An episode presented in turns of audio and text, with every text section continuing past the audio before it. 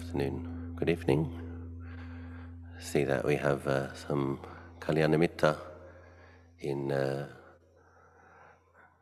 Europe, in India, Arab states, Southeast Asia, Australia. Nice to see you all. I believe it's the ninth day, the last day of the online retreat.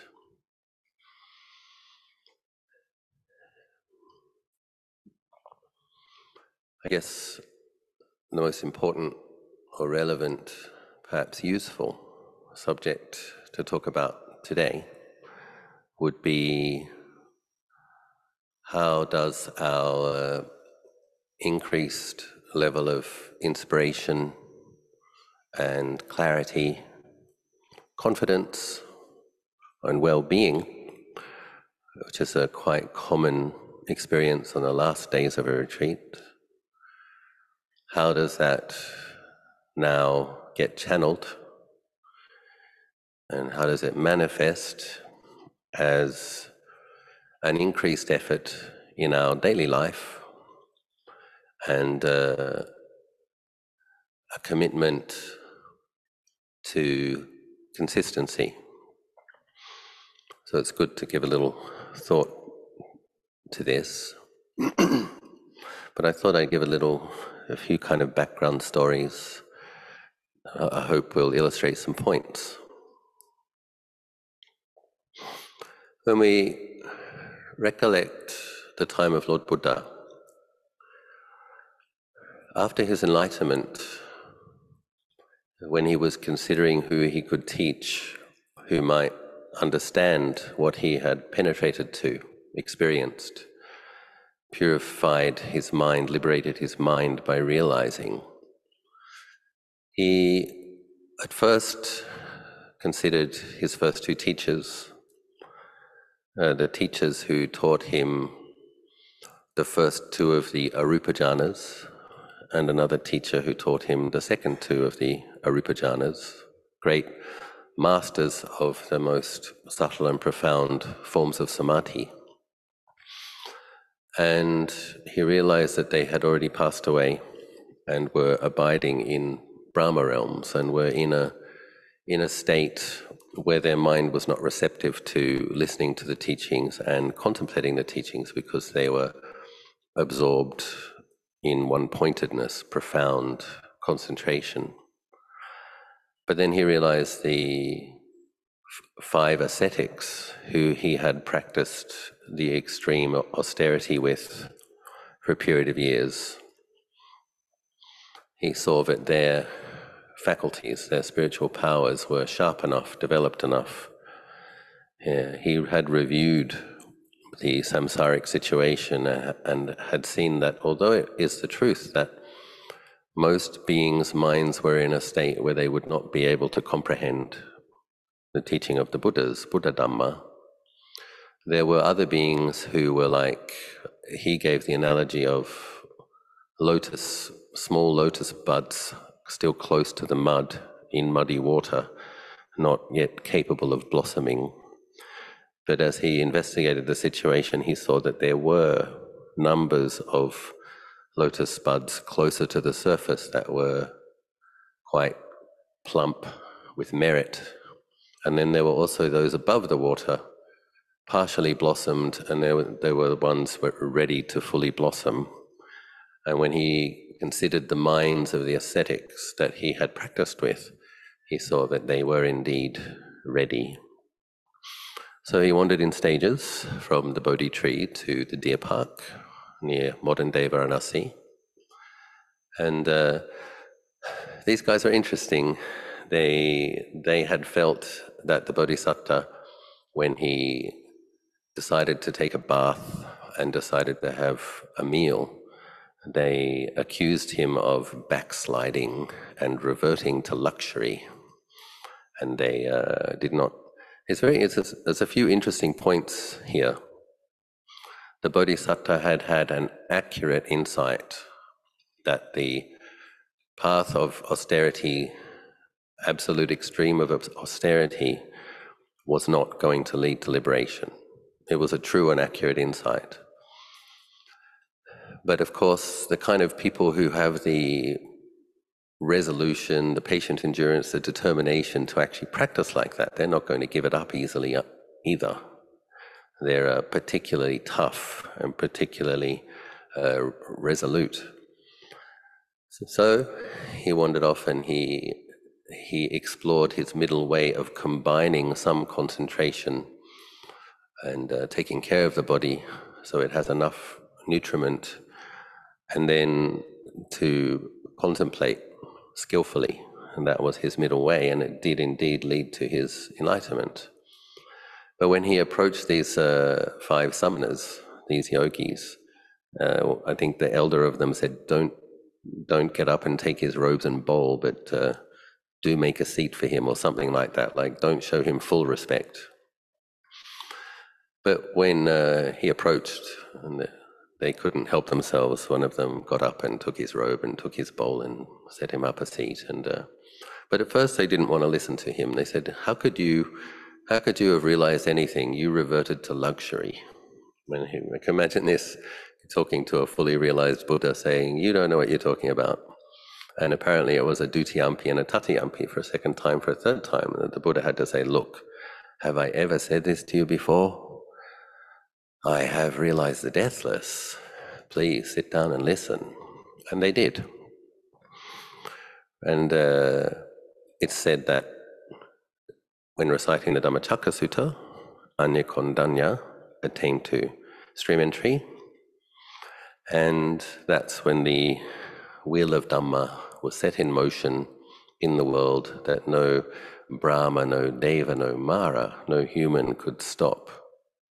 And uh, because it had so much profound merit, and the teaching itself was uh, profound and stands on its own as a wisdom teaching. In the following days, when Lord Buddha explained the Anattalakkhana Sutta, he, the, all of them attained to arahantship. But the thing I wanted to talk about, which is when it's, where it starts to get interesting for me, because it's all interesting. All due respects to those uh, five wonderful, austere and ascetic. But the point I'm trying to make is, we're not. I'm not surprised that spiritual practitioners of such heroic ability would become enlightened when listening to the Buddha. But what's interesting is a couple of days later, a kind of a spoilt and soft merchant's son uh, wanders out of his uh, rich home because apparently, as the legend goes, his uh, harem, who were entertaining him with instruments, had fallen asleep. And he woke up and he saw them dribbling and drooling and snoring. And he'd never seen such a, a horrible, disheveled sight in his life, being so protected. And he was distraught. and so, about, as the story goes, he put on his gold slippers and he wandered off into the darkness, saying, It's awful, it's terrible, it's awful, it's terrible. And uh, due to his merits, he wanders into the deer park and Lord Buddha says, Come here, Yasa. Let me explain something to you that isn't awful, isn't terrible, isn't horrible. And uh, Yasa sits down. And uh, again, with a single conversation, Lord Buddha explains the benefits of dana, the benefits of sila, the benefits of mental cultivation. And uh, Yasa becomes a stream enterer so this is interesting. It's interesting. Of course, a little bit later, uh, some of Yasa's friends, I can't remember the exact number, I can't remember if it's 20 or 40, but the merchant's friends come and uh, they also listen to a few Dharma teachings and many of them become enlightened.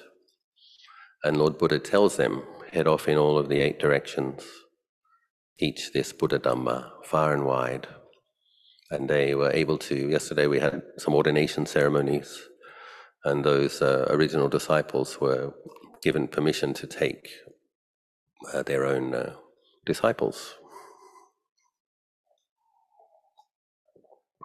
Then, according to the biography, the next really big event is when the Kassapa brothers. Three, three brothers have followings of matted hair, fire worshipping ascetics. I believe one brother had around 200, another had around 300, another had 500 disciples. Eventually, Lord Buddha taught them the fire sermon. And while listening to the fire sermon, all 1,000 matted hair, fire worshipping ascetics became arahants. And then Lord Buddha, with a large following now, was going to need a place of residence for his following. And so they headed off to Rajgir, where the king, Bimbisara, had uh, asked Bodhisattva. It's a, quite a beautiful story where the Bodhisattva is wandering through Rajgir already as a samana, and uh, King Bimbisara sees him and is so impressed by his uh, demeanor, appearance, kind of, that he asks him, I can tell that you're from a noble family. Could you please uh, share rulership of my kingdom with me? And the Bodhisattva says, No, I'm not interested in these things. I see danger in these things. I'm looking for the deathless. So impressed was the king, he said, Okay, well, have my kingdom. He wanted, he was truly impressed by this being and wanted to uh, observe him. And uh, the Bodhisattva says, No. Siddhartha Gautama says, No, I see danger in these things. These things are bound by death. I'm looking for the deathless. And then King Bimbisara says, Well, when you find it, come back and teach me. And the Bodhisattva made a commitment to doing that. So he did go back to Rajgir. The king offered him the bamboo grove, the first monastery. But having given a little glimpse of some of those early days of the Buddha's teaching career, one thing that's not mentioned specifically, but I suspect may be the case, is you know, because many people wonder, you know, I read the Dhammacakka Sutta, I chant the Dhammacakka Sutta, I can remember it by heart. Many people have done that but they didn't become stream enterers. Many of us have read the Anattalakkhana Sutta, it's very clear. We can understand it as a concept. Body, eyes, ears, nose, tongue. None of these things are a self. But when we read it, for some reason, we don't become arahants. So, what's going on?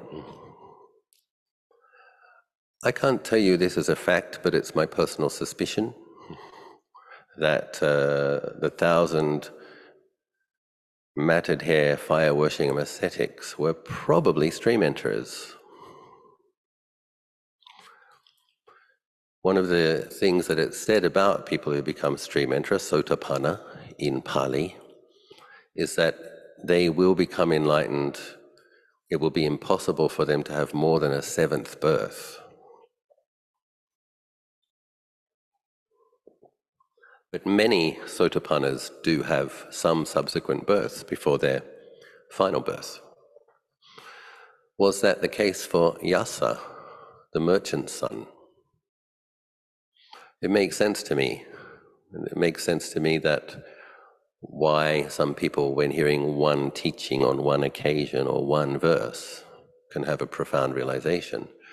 From what I've heard, when stream enterers attain to a human birth, there seems to be some ignorance seeps back in temporarily. It seems to be part of the consequence of coming to the human realm and having a womb birth, that some darkness and some ignorance comes back into the mind. But when they practice, they get quite good results quite quickly. And they tend to have a great deal of faith. I can tell you about Luang Por, a little bit about Luang Por Anan's childhood experiences. He, when he would go to the temple with his mother, just in looking at the Buddha statue, I'm talking as a four or five year old little boy, his hands would stand up in rapture and he didn't know what it meant. but in looking at Buddhas, he felt rapturous. There's a song, a, a folk song in Thai about the beautiful qualities of the Buddha, the Dharma, and the Sangha. And uh, when they sung it at school on the Wan Phra on Uposatha Day, Ajahn Chah, again, Ajahn Anan's hairs would go up on end and tears would roll down his face. So, as a like a young boy, seven, eight, nine, having not really studied the Buddha's life story, not really understanding what a Buddha was, but talking about the qualities of a Buddha, he's experiencing rapture and he's asking his friends, Do your hands stand up on end? Do you have tears streaming down your face? And sure enough, they didn't. Some particular karmic affinity coming from past practice. So, whenever you have these incidents of monks that get quite wonderful results early on in their practice and seem to develop quite a bit within a decade or two, I think it's safe to presume there has been some very good practice before. I think in the case of Lord Buddha, when many people receive one teaching and uh, become enlightened, a lot of people have probably made the vow in past lives and even in this life that they want to witness a teaching Buddha. We develop so much love and reverence and respect for Buddhas, we want to meet one, we want to see one, we want to see how wonderful they are. So a lot of people make that aspiration. May I become an arahant while listening to a teaching of a Buddha? The various things that we hold as our deepest aspirations, they have consequences. It means that if you had the ability to be an arahant before that, but you have this attachment, it will delay the final result. But the final result will come in the way that you have prayed and determined and dedicated merits and, and aspired for. Even so, I'm just remembering another story now, is to make another point. One monk who's really good at remembering the actual sutta, the actual occasion, the actual name of the bhikkhu is Ajahn Amaro. I don't have that ability. But I, what I can do is I can tell you, you, you can go and ask Ajahn Amaro. he, I remember him telling me a story of uh, one of those phrases that said in the suttas that Lord Buddha gave this teaching to such and such a bhikkhu and in no short time he too became one of the noble ones. And the commentary for that particular bhikkhu said, Ajahn Amaro was telling us, the commentary said that bhikkhu had to practice for 15 years, and then he became one of the noble ones. So in the time of the Buddha, we don't hear so much about those with the, whose faculties weren't fully ripe, who, who didn't become an arahant at the utterance of one verse or a second teaching. Of course, there must have been, there were many, many arahants and many anagamis, but there were also many that would have had to work quite hard to get their stream entry, and many that once they were stream enterers had to work quite hard and quite long to, to shake off those final fetters. But it all does depend. This is a Lord Buddha refers to his teaching as a gradual training, and it's uh, he also re- refers fairly consistently to the to the concept of dependent co-arising. Because of these previous conditions, this occurs. Because of this, there is that. And so, in the case with anybody that seems to develop quickly or get enlightened quickly, it's because they did a lot of practice already. For those of us who find ourselves meeting a Buddha's teachings nearly 2,600 years after the Buddha is born, who didn't find it easy to attain to jhana samadhi, who don't feel confident that we've experienced nibbana, we have to humbly admit that we don't have that same level of accumulated spiritual virtue. And what we Humility is a beautiful thing. Humility does not mean being humiliated. Uh, humility means, I think these two qualities go together. a wholesome humility also goes with a wholesome confidence. These two are linked, I believe. Because when you have a wholesome sense of humility, you know what you're capable of and you know what you're not capable of. You know your strength, you know your weakness, you're truthful. But because of that, you do know what your strength is as well. And when you know where you're at, more or less, you know where you need to work. And we can then knuckle down on doing it. So, one of the points I'm trying to make is it's a long journey. And if we keep walking on the journey, the outcome is assured and the outcome is wonderful. We all do have this uh, potential. We all do have significant accumulated merits that we are we have met the Buddha's teachings, that we are able to listen to the well-practiced disciples of Luang Por Chah in the lineage of Luang Por Man. This is an obvious sign of a lot of accumulated virtue but we do have to practice consistently. So, if we have the analogy of a long journey, and I was talking the other day about the what I believe to be the most effective approach to practice in the long run is to have a plodding approach where we keep gently but determinedly increasing our efforts a little bit and then not allowing for slipping back. Because if we we do these kind of retreats and we get some really good results, but then we go back to being busy and we don't do a daily practice and we don't practice and we look at too much news and we look at too much media and we hear too many sad stories and we get upset about things. The darkness of the world can come flooding back in and take away all of that radiance, all of that brightness, all of that clarity.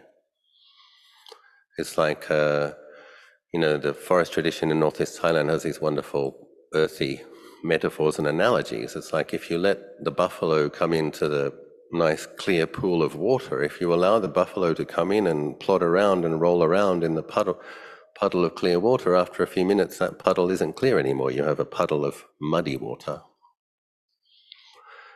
So we have to develop some determination and there's a, unfortunately, there's a sense of overconfidence that can arise at the end of a retreat, like, oh, I really understand now. I, I really know how to practice, and I really have faith, I'm really going to. But something happens with the happiness and the joy is we can get a little careless and maybe skip a couple of sittings, maybe watch one too many movies, or maybe watch a whole series on Netflix or whatever it is. And all of a sudden, the clarity is gone. We notice that the lack of reactivity, the, the sense of radiance, the lightness, it's almost, where did it go? All of a sudden, I'm feeling a bit grumpy, I'm feeling a bit depressed, I'm feeling a bit reactive, I'm getting impatient, I'm snapping at people. This is what can happen if we don't take care of our minds. So, as we if we understand that it's a long journey, I don't say this to discourage or dishearten anybody. I'm just saying this is the truth, according to how Lord Buddha describes it a gradual training. What I would like people to consider that if it's a long journey, every single step forward counts. And Ajahn does say this that everybody's on the path towards Sotapanna. He has a book, Sotapatti Magga, The Path to Stream Entry, because we talk about levels of enlightenment, path and fruit. So as long as we practice, we're on the path towards stream entry. But if we take one step forward and one step back, two steps forward, three steps back, three steps forward, two steps back, we, we all can understand that we're not going to get very far. And what we need to be quite determined to do is to take a little step forward and another little step forward and another little step forward. And if you do step one foot back, then you need to be determined to step two steps forward. And this, this is probably one of the hardest aspects of Buddha's practice, is the consistency and the sustainability. I also believe it's, if not the most important thing, certainly one of the most important things. Mindfulness is an incredibly wonderful, incredibly profound quality. And it's a true blessing that as human beings, we have the ability to train it, to take our ordinary quality of mindfulness, clarify it, generate it, and learn how to apply it. As Lord Buddha says, mindfulness leads to the deathless, and the four foundations of mindfulness lead to the deathless and merge in the deathless. In one of those weeks after his enlightenment under the Bodhi tree, when he was contemplating various things for seven weeks, you know, he would spend a week in the bliss of liberation and come out and contemplate one aspect of the Dharma he'd realized, and uh, with a sense of awe, how did I actually manage this? Because this is kind of counterintuitive, it goes against the stream of the world, difficult to, obtuse, difficult to penetrate. Why? Because beings are committed to being selves, and they're committed to perceiving things in terms of self and other. And so to have the insight into not self, we need Buddhas to explain this to us how to cultivate the mindfulness, how to cultivate the clarity, how to apply that mindfulness and clarity so that the insight into not self is the result. Unfortunately, with regards to cultivating mindfulness, well, let's just talk about the wonderful, the wonderful aspect of mindfulness a bit more. The wonderful, one of the wonderful aspects of mindfulness is if you are consistent in your practice, it gets more and more powerful. In the beginning, we don't really understand how powerful this is. We, we can listen to other people tell us mindfulness is wonderful, mindfulness is powerful. But when mindfulness gets really good, what happens? The sense of being a self falls away. When mindfulness is really, really good, mindfulness knows a body really just is a body. Thoughts really are just thoughts, arising due to sense contact, arising due to past thoughts. Feelings really are just feelings, arising, staying for some time, ceasing, due to sense contact. When there isn't a sense of self there, guess what? There's no suffering. Because there's nothing identified with the suffering to have a feeling of suffering. And we have to generate quite a bit of mindfulness, and we have to be quite intensive in retreat like situations for the mindfulness to get strong enough so that the habitual tendency to feed the ignorance, the ignorance isn't fed, clarity is fed. You know, Lord, we have this greed, hatred, and delusion on a foundation of ignorance, that's the problem. We have the Eightfold Path, that's the solution. When we, what is ignorance? Ignorance is not knowing the ultimate truth. What is delusion? Because we don't know the ultimate truth, we misapprehend things, we, we perceive things deludedly. The antidote to that is right mindfulness, right concentration, right contemplation, etc., right thought. And when we generate a lot of that, the ignorance, which, which is the root cause of perceiving things as a world and a self and others and the past and the future, that isn't being fed. And a mind with really good mindfulness, when it begins to just know a body as a body, you might be sitting meditation and there's just awareness, the body's just a body. When the feeling of being a self falls away, there's no suffering. Tan Ajahn Anan describes these experiences as temporary liberations, tadanga vimutti. And when we have those kind of experiences, we can develop great confidence. You see, this practice really works.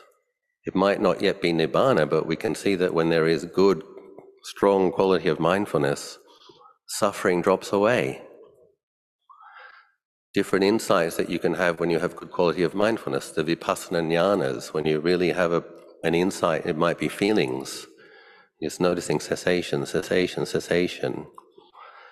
When the mind sees it really clearly, with a profound quality of mindfulness and some collectedness, there's a sense of letting go. Letting go of what? Perceiving things as being a self. That's, that grasping at things being a self and being permanent falls away. The mind experiences spacious clarity. It might be aware that there's a body there, but there's no feeling of a self grasping at it, identifying with it. There may still be the feelings, but the mindfulness is aware, arising, ceasing, arising, ceasing, arising, ceasing, and it's blissful. And that's just a glimpse of how wonderful the insights and liberation experiences of genuine practice can become. So, having mentioned that, the wonderfulness of mindfulness, what it leads to, how you can glimpse your ultimate nature, your ultimate potential, how you can experience liberation, this comes from a consistency of practice because mindfulness grows in power and clarity and strength because of consistent practice over a period of years, decades, lifetimes. That's the way it is.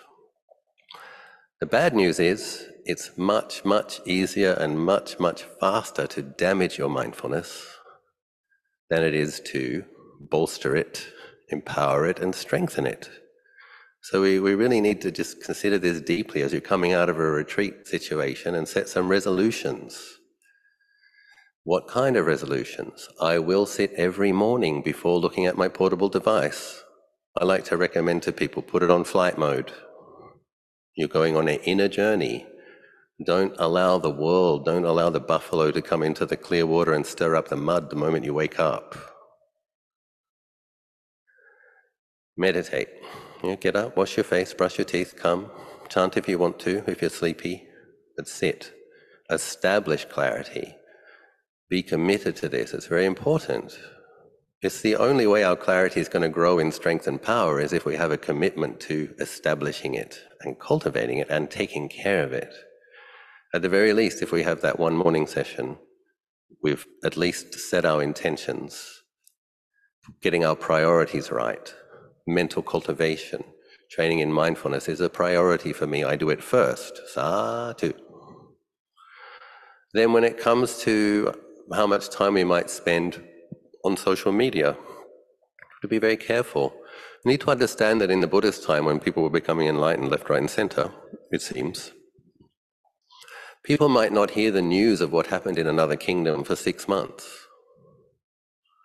You have to wait for somebody on an ox cart to get through the, over the mountain passes and through the valleys and come and tell you, six months ago, that kingdom burned down. Oh, really? How terrible. What a shame. We need to be aware of how news affects the mind. You watch a lot of news and you can hear about every big disaster in the world as it happens. This isn't going to be helpful for your sense of well being and clarity and trust that uh, ultimately everything's good. You're gonna, you can liberate your mind. Constantly stimulating fear and anxiety is feeding that hindrance reading other people's comments. I think in the last couple of decades, because of the advent of social media, things like Twitter and these various various things that people can make comments on under YouTube, it's a bit like uh, people in cars experiencing road rage because they have a little bit of aluminium and glass around them. They think it's okay to honk and yell. They don't feel that someone's going to punch them in the face, so they let it rip. And I think a similar thing happens with uh, social media that people can say all sorts of nasty things because the person isn't, isn't in front of them and can't retaliate straight away. But I think it's done terrible things to the standards of, of uh, politeness and decency. And if we read too many of these things, the various things people say about politicians, on one level, the politicians may, may well deserve to be insulted, and people may have reason to be upset. But giving too much attention to that is not going to help your mindfulness, is not going to help your well being, is not going to speed you along your path to enlightenment. Entertainment. Well, we already have quite a bit of greed, hatred, and delusion in our minds. So if you want to sit in front of a big plasma television you know, three meters wide, two meters high, Dolby stereo, watch a great war movie, watch a great passionate romance, and let all this other sex and violence into your mind, this also is not going to be helpful, not to mention uh, violent computer games or pornography. So it's good to set clear parameters, make some kind of a commitment to protect the clarity and radiance, the happiness that you're currently feeling. You need to set boundaries with things that with things that will cause that to degenerate. And very we're very lucky these days that uh, monks like Tan Ajahn Anan are willing to have online retreats, share his evening chanting online every day, upload so many talks to YouTube. And uh, sometimes we, we can take things for granted once we get used to them. But we really should be mindful that this, this wasn't the case. Even in some traditional Buddhist cultures, the villagers didn't actually understand what the monks were chanting. They had faith. They had faith that supporting the monks was good karma, but they didn't know what the content of the Paritta chanting was. They didn't know what the meaning of the Anattalakkhana Sutra or the Dhammacakka Sutra was. They just believed that coming and meditating, remembering the words, chanting with the monks was good karma, but they did not have the possibility, most people, to really study the meanings of sutras with good translations and really hear commentary from well-practiced monks. So we, sometimes we need to remind ourselves, as as difficult as things might appear to be becoming in terms of social cohesiveness and ecology and peace and all those other things around the world, like there's a lot of problems on a personal level, many of us have great good fortune. And we shouldn't expect the outer world to be perfectly supportive of our spiritual process. It, it, perhaps in the time of Maitreya Buddha, in 300 million years, it would be. But most of the time, it isn't. And the time that, the way that we develop our spiritual merits and our spiritual virtue is through practicing with adversity, recognizing the, the opportunity that we have and practicing skillfully with it, that's what's going to produce the merit and the karmic affinity to actually be born in that time and actually be able to meet Maitreya. So, please put some thought into how you're going to protect your beautiful mind, your wonderful practice, how you're going to nourish the lovely quality of mindfulness so that it becomes truly powerful, that it will lead to the deathless and merge in the deathless? How will you set parameters with, uh, you know, Lord Buddha describes the five hindrances as bandits, as robbers, because they steal peace, the sensual, the sensual thoughts, the irritating, irritated, thought, irritated, angry thoughts, the sloth and torpor, sleepiness, dullness, the restlessness, worry, anxiety, and the doubts so we also we also should see that things which feed those things, they're also robbers, they're also bandits, they're part of the same gang. And we need to learn how to set boundaries with these robbers, with these bandits. Don't let them steal your peacefulness. Don't let them feed the hindrances that will steal your peacefulness. So, Anumodana for your practice. I wish you all the best in your ongoing efforts And I hope that something I said may have been helpful. I rejoice in your practice. May we all continue to grow in Buddha Dhamma together. อันตมยามโอวรกถาสาธุกรังกดามาสิสาธุสาธุสาธุอนุโม